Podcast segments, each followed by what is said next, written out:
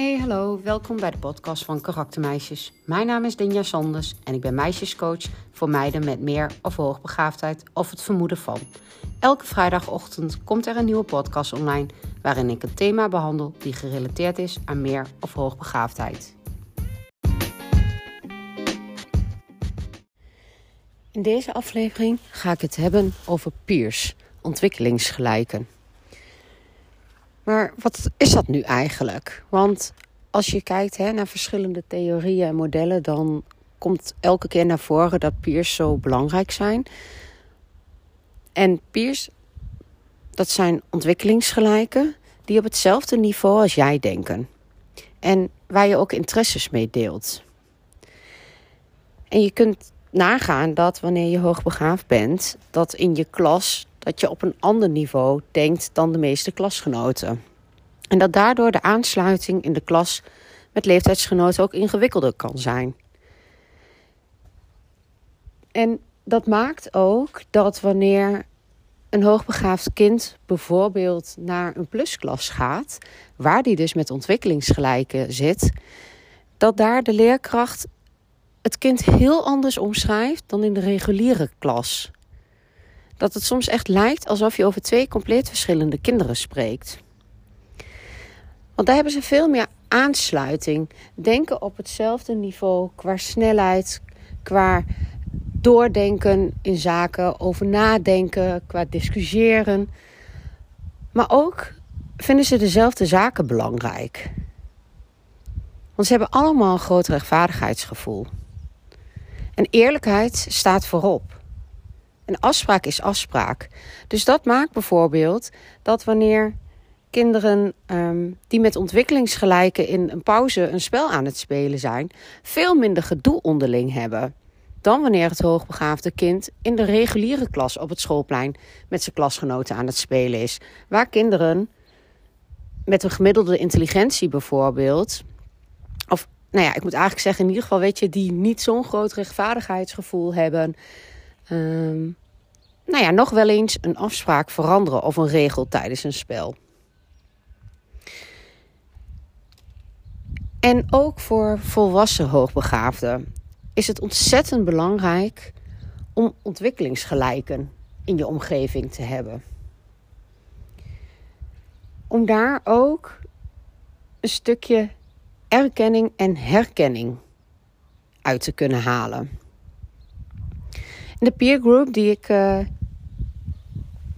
8 juli 2023 heb georganiseerd, ging ik samen met een aantal vrouwen ging ik wandelen.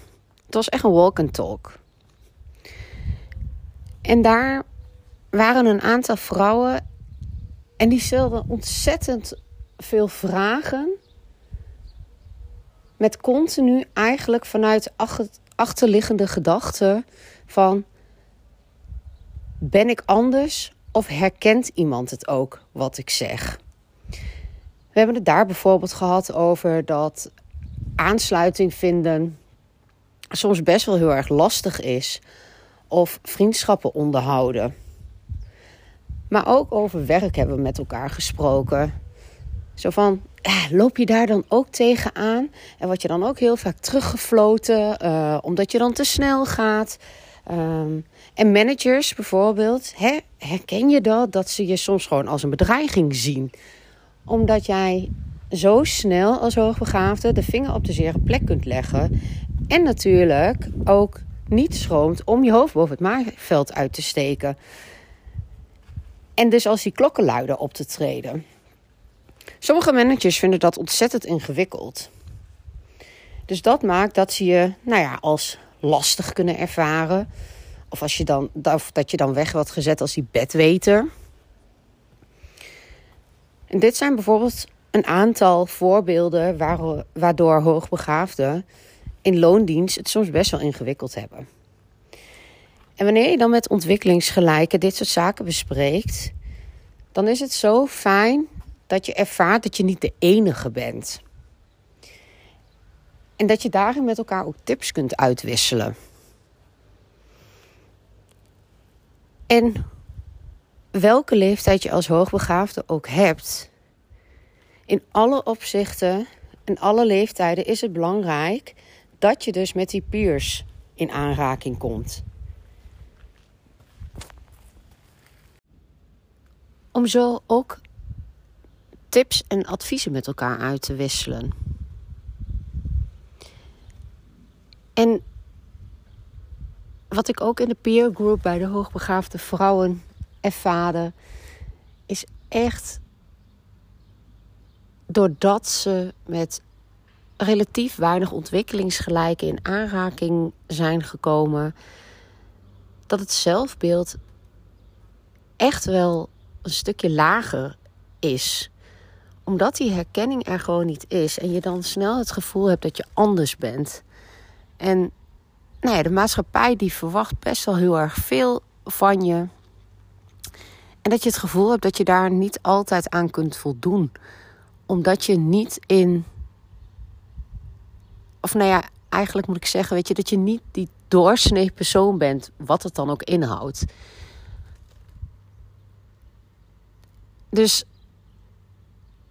ga voor jezelf op zoek naar ontwikkelingsgelijken. Naar meisjes, meiden, vrouwen die aansluiten bij je denkniveau. Die aansluiten bij je interesses. Waar je compleet jezelf kunt zijn. Waar je je niet hoeft aan te passen. Omdat ze je begrijpen. En omdat ze het herkennen. Maar ook de struggles van hoogbegaafdheid herkennen. Dit maakt ook dat ik zeker nog vaker een peer group ga organiseren. In het najaar wil ik er weer eentje voor vrouwen gaan organiseren. Maar ik wil ook voor pubermeiden een reeks aan peer group bijeenkomsten gaan organiseren. Waarin we in de vaste samenstelling nou, ook een stukje psycho-educatie gaan doen. Maar vooral ook het praten met elkaar. En kijken waar je dan de aansluiting met elkaar vindt. Welke interesses je gezamenlijk hebt. Zodat er wellicht ook vriendschappen uit kunnen ontstaan. Dus mocht je daar nu interesse in hebben, laat het me vooral weten. Ik heb nog geen concrete data. Maar in het najaar wil ik dus wel, zowel voor vrouwen als voor pubermeiden, daar weer wat in gaan opzetten. Omdat het echt van essentieel belang is. Een van de dames, die stuurde mij ook na de peer group uh, Walk and Talk. Dit is voor het eerst dat ik bij onbekenden volledig mezelf kon zijn.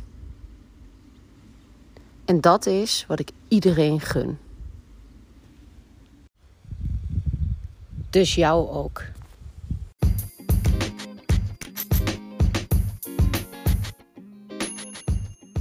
Ik zou het tof vinden als je me laat weten wat je van deze aflevering vindt.